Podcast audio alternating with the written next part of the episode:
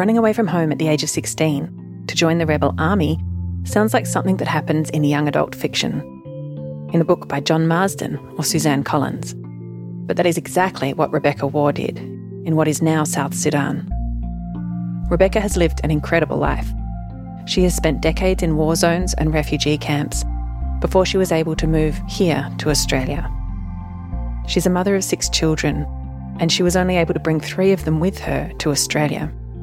Once here, she had to escape domestic violence and also negotiate to have her three children back in Africa, educated, cared for, and ultimately for two of them to join her here.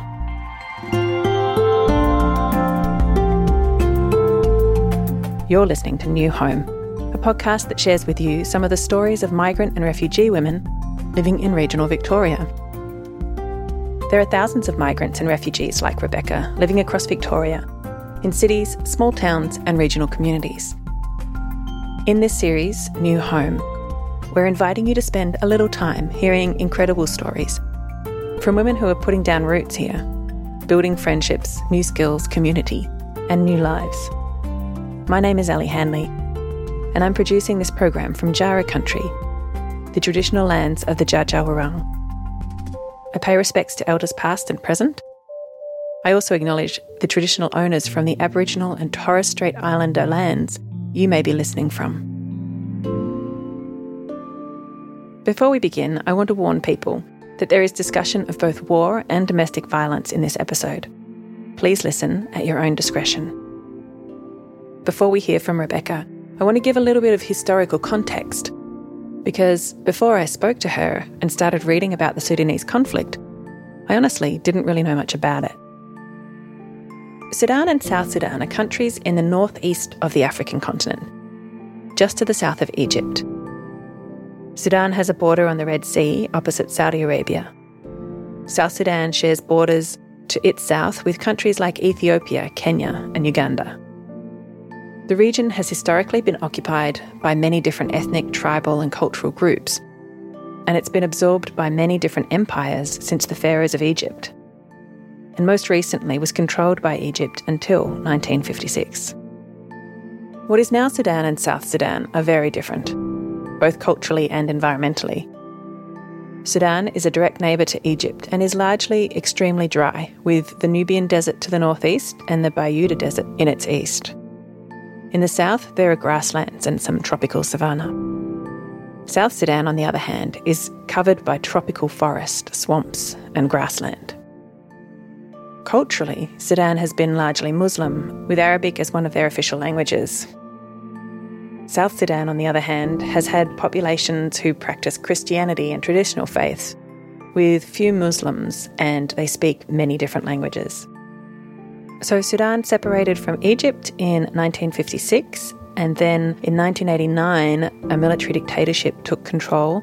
And at that point in time, Sudan included what is now South Sudan. And this regime was accused of human rights abuses, including torture, persecution of minorities, and ethnic genocide, including the war in the Darfur region that began in 2003. Overall, the regime's action killed an estimated 300,000 to 400,000 people. South Sudan gained independence from Sudan in 2011 after a prolonged conflict. But then it descended into civil war itself between different ethnic groups, which lasted until just two years ago in 2020. Rebecca is just one of many displaced Sudanese people now living in Australia.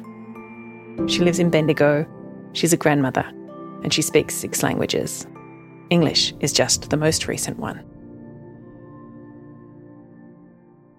What was life like for you growing up in South Sudan? In our country, the life before is good.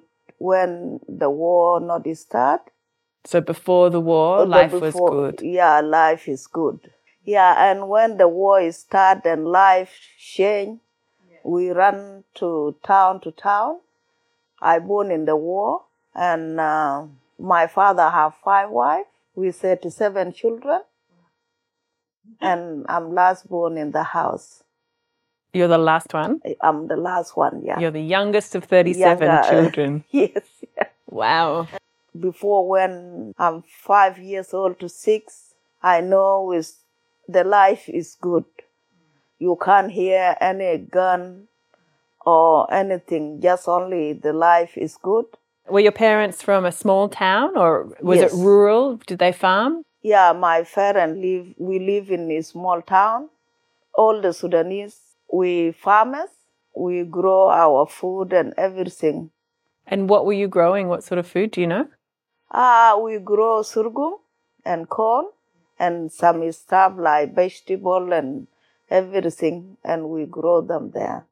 What sort of animals would you have? Uh, we have cow and goat, lamb, many things. And so during the war, you were saying everybody had to leave their home Yes. and they were moving, trying to avoid conflict, running away from fighting. Is that what was happening? yeah. We didn't leave Sudan. The people they still there, and we didn't leave all our place, and just only people run to town to town before when we fighting before North and South. And I went to Ethiopia. I joined the army. The Ethiopian army. All the South Sudan, we joined the army from Ethiopia. I left my country to go to Ethiopia to join. Ah, because that's where they were training. Yeah, How old were you then?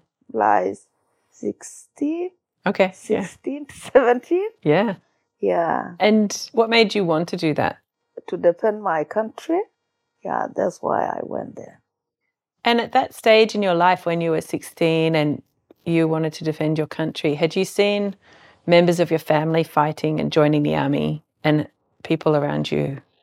No one joined the army from my family. Uh, just only, just only me. I joined the army. My first child to my mom, he police officer in in Khartoum in North.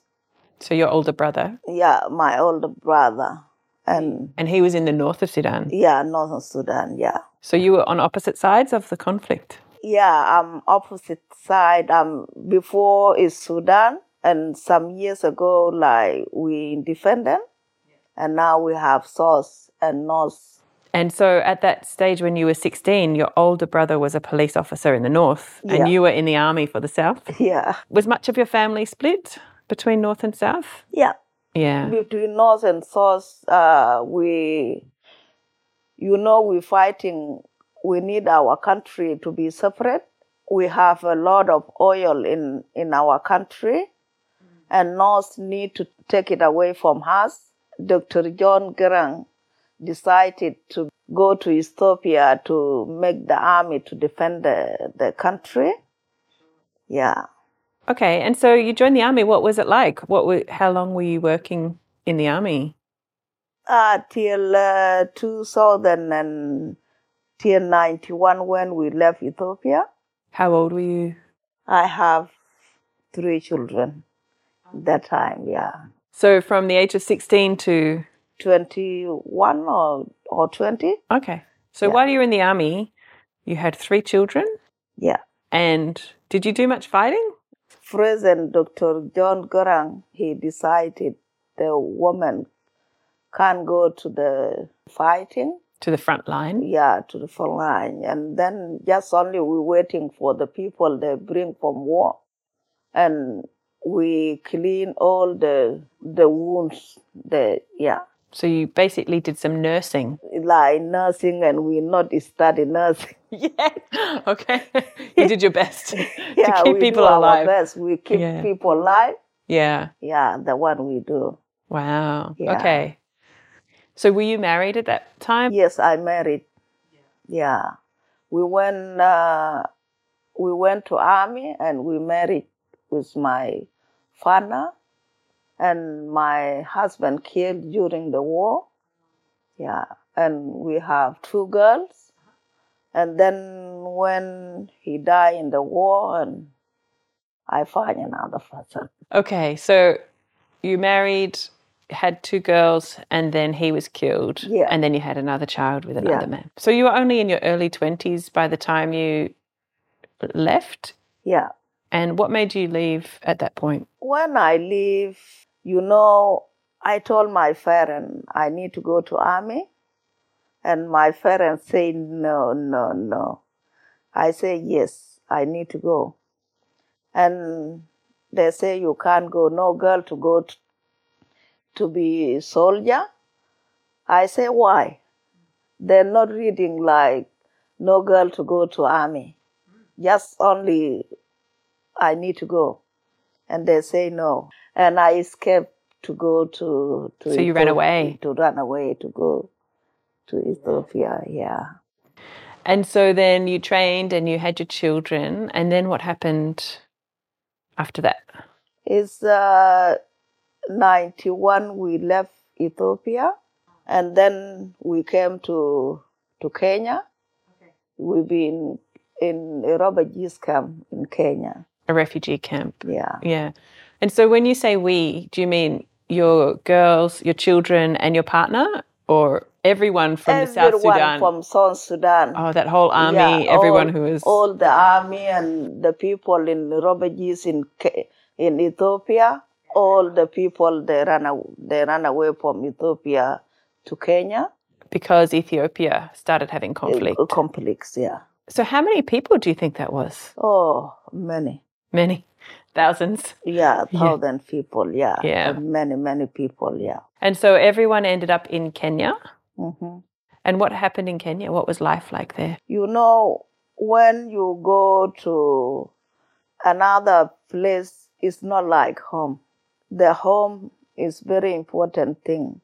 You don't have anything to eat. You know you you at home, and we thank you to you know supporting for UNHCR, UNICEF, and Red Cross. They take care with all the refugees around the world, and that one we survive till. we still alive till today. Because of Red Cross and UNICEF, And UNICEF and uh, UNHCR. the UN. Yeah. And how long were you there? I've been in Kenya for 10 years. And what was life like in the refugee camp in Kenya? Was it just tense? Was it hot? Was we- it muddy? It's really hot. You know, the UN give the thing we build all the housing in there.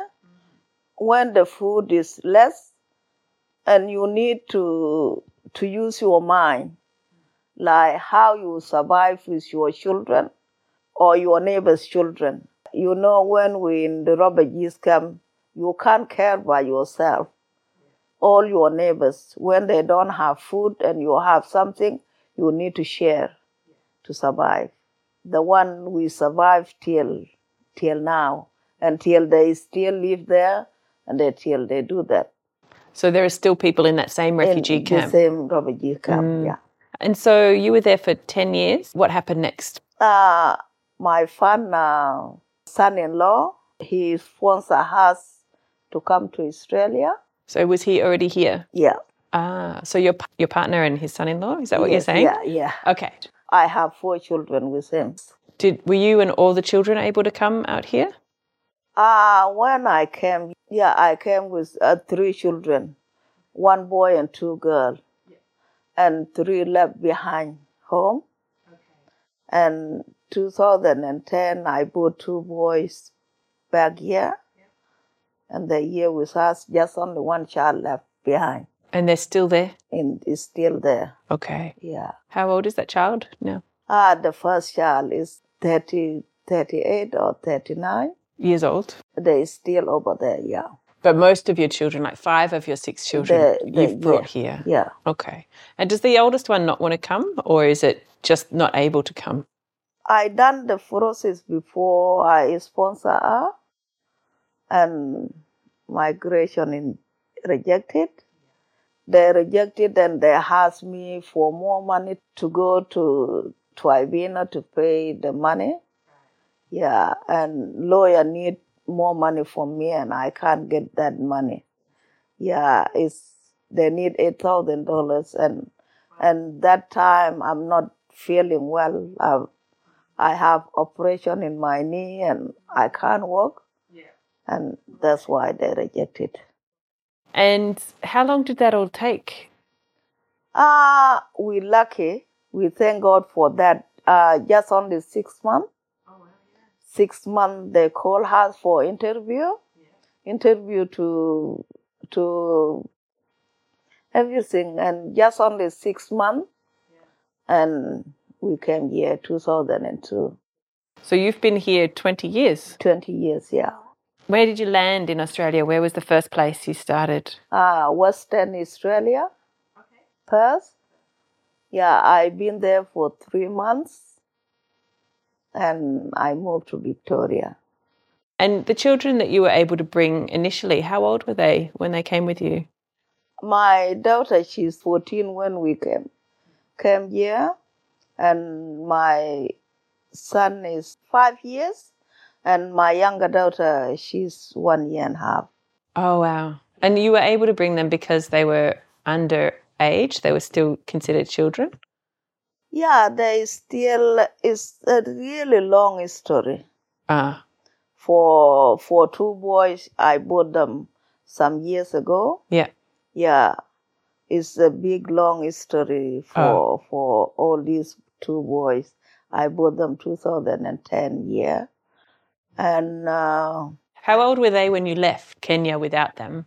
the one of them is eight years, and one of them is is six. Okay, so there were six and eight when you left Kenya without them. Yeah. And who looked after them for those eight years before you could bring them? In our country, we have different dialects. My father is Dinka, and I'm Nuer. Yeah, and uh, he kidnapped my children to to his country. Two boys. He took them away from me, and he decided we come to Australia.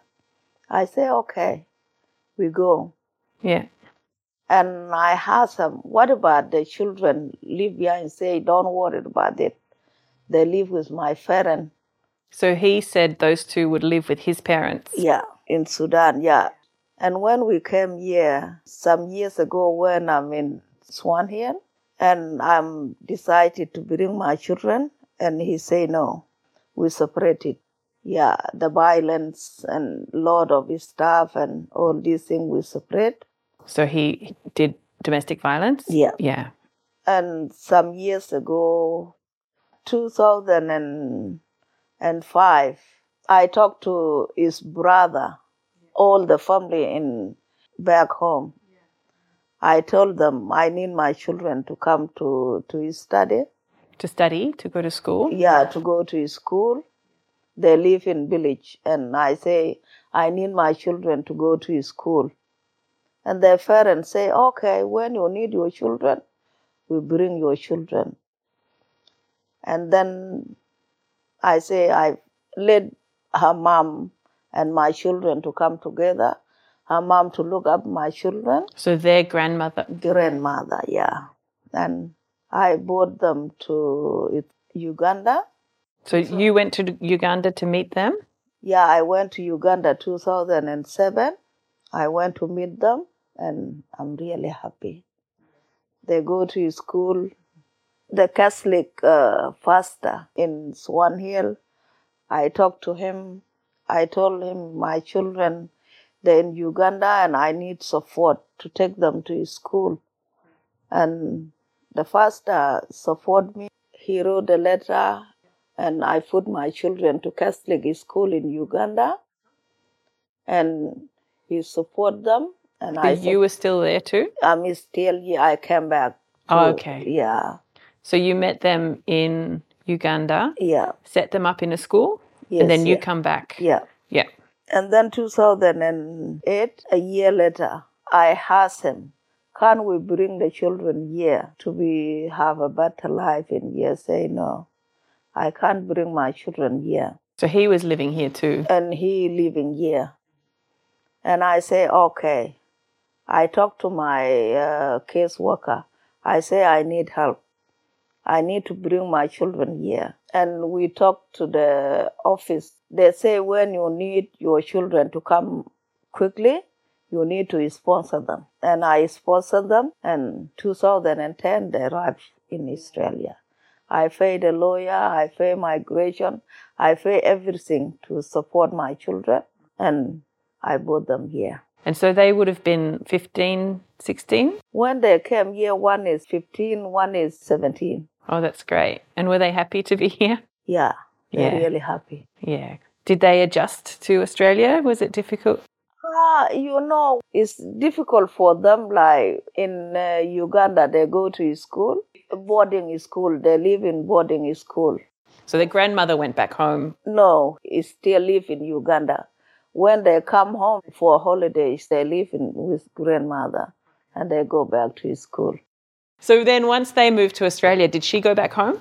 Yeah, she went back to Sudan two two years ago. She still live in uh, in Uganda. My my son, my boy, they support their grandmother when they came here.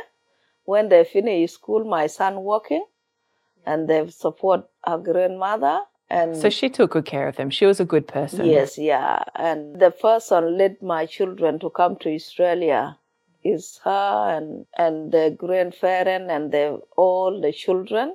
They support me to bring all these kids here.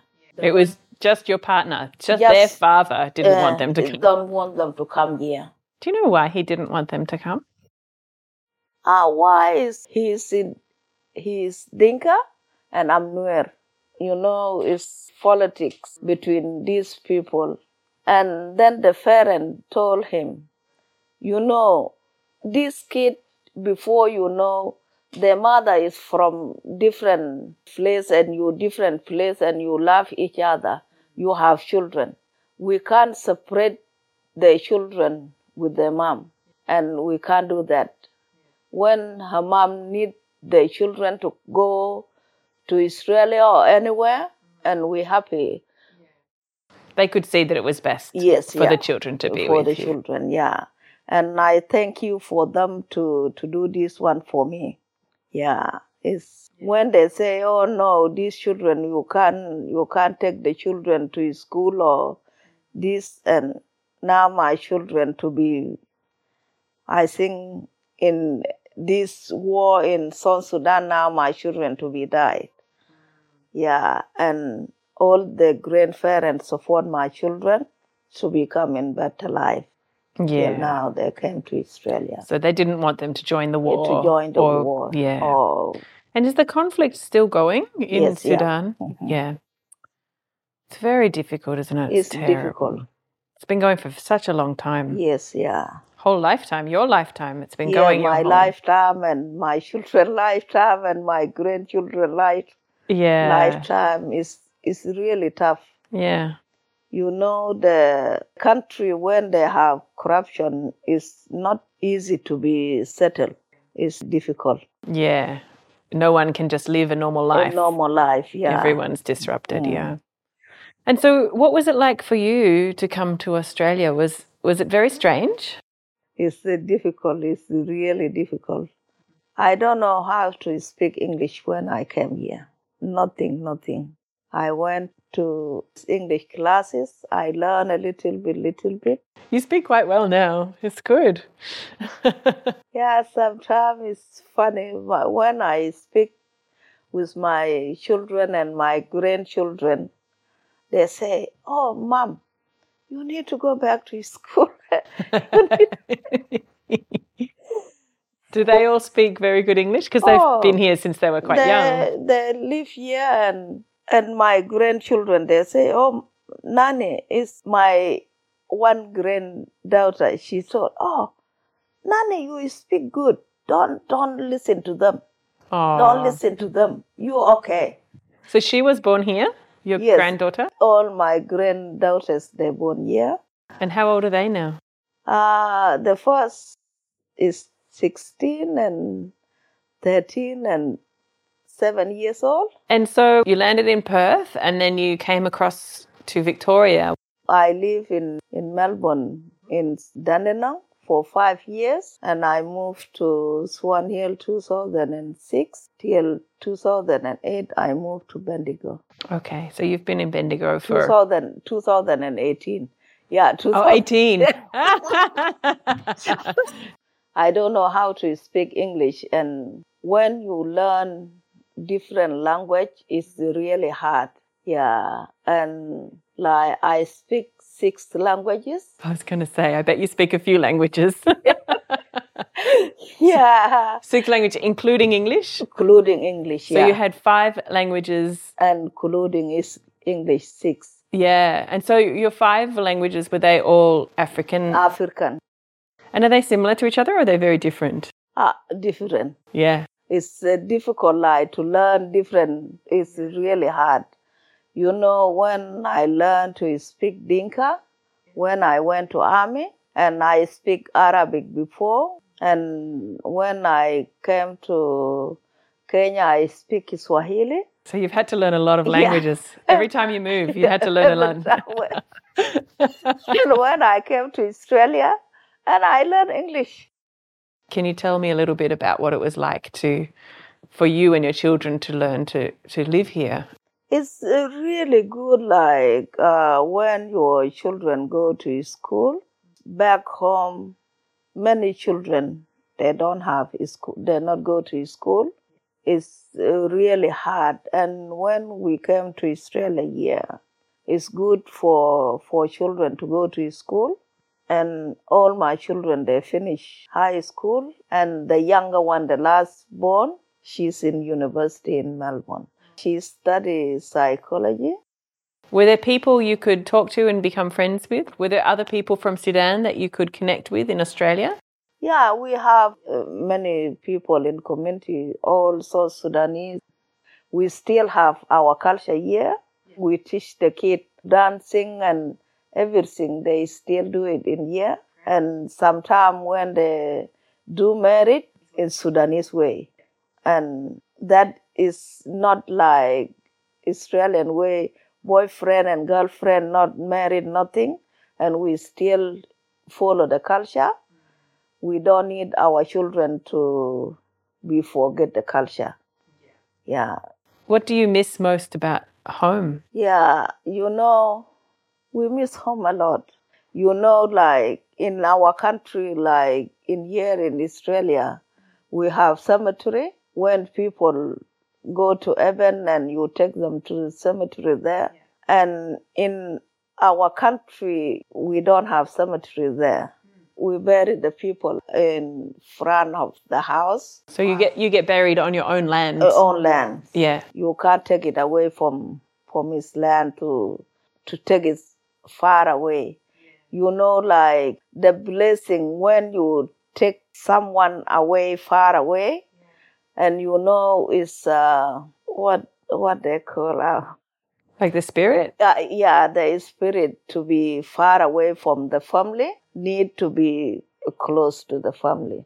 And so to live in Australia when all of your family and all your ancestors are back there, is that difficult? Yeah, it's difficult. We can't do nothing, you know, when we have a war, we in a refugees camp. When you pass away, doesn't matter where you buried. Yeah, you buried anywhere. And the people back home in our country, they still buried at home, not outside. Yeah, that's the difficulty of war, isn't it? When Yeah. you lose your land because the soldiers come and there's fighting and you mm. can't be where it was. So how did you when you moved to Victoria, like how did you get set up with a house and did you have to find work and do you know what I mean? Like the practicalities of how you survive, really.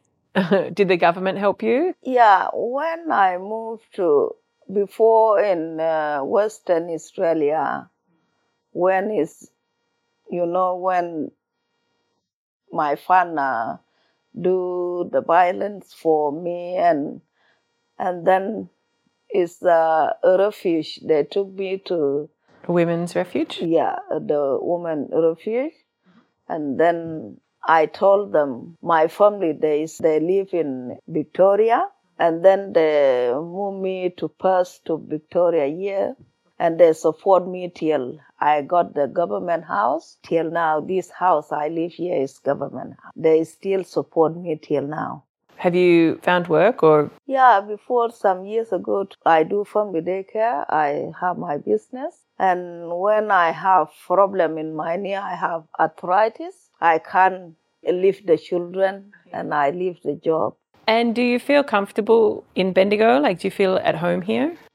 I'm comfortable. I have friends in North South Sudanese, all the community. We And what do you enjoy doing with your time? uh, you know when the community gathering together, yeah, it's really good. Like different people, yeah, and it's really good. Like to know different people and yeah, it's really good in in yeah yeah.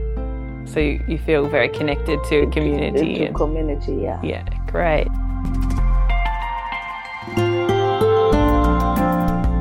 Thank you for listening to New Home. Follow this series in your favourite podcast app to get new episodes or visit sbs.com.au slash new home. If you'd like to get in touch, email newhome at sbs.com.au. If you or someone you know is impacted by domestic or family violence, free counselling and support services are available. Visit 1800 respect.org.au or call 1 800 737 732. They can arrange an interpreter or translator if you need it. The series was created and produced by me, Alison Hanley, and Ginny Tan, and additional editing by Max Gosford.